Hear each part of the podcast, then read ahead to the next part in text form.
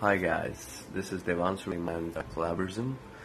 What the main motive of starting this group is that about some internships, jobs, and companies that are, uh, you know, making talented, highly vetted professionals uh, who are still in their college and are very much eager to work more than the money.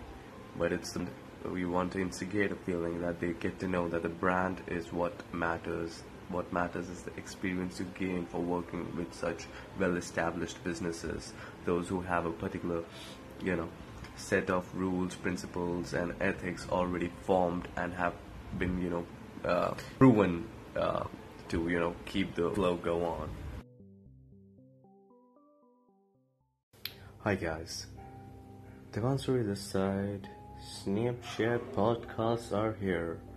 So this is a new way of hiding my face and just sending my voice over to you guys. So hope you enjoy the upcoming podcasts. They're gonna be both in Hindi and English and at times Punjabi. Have a nice day.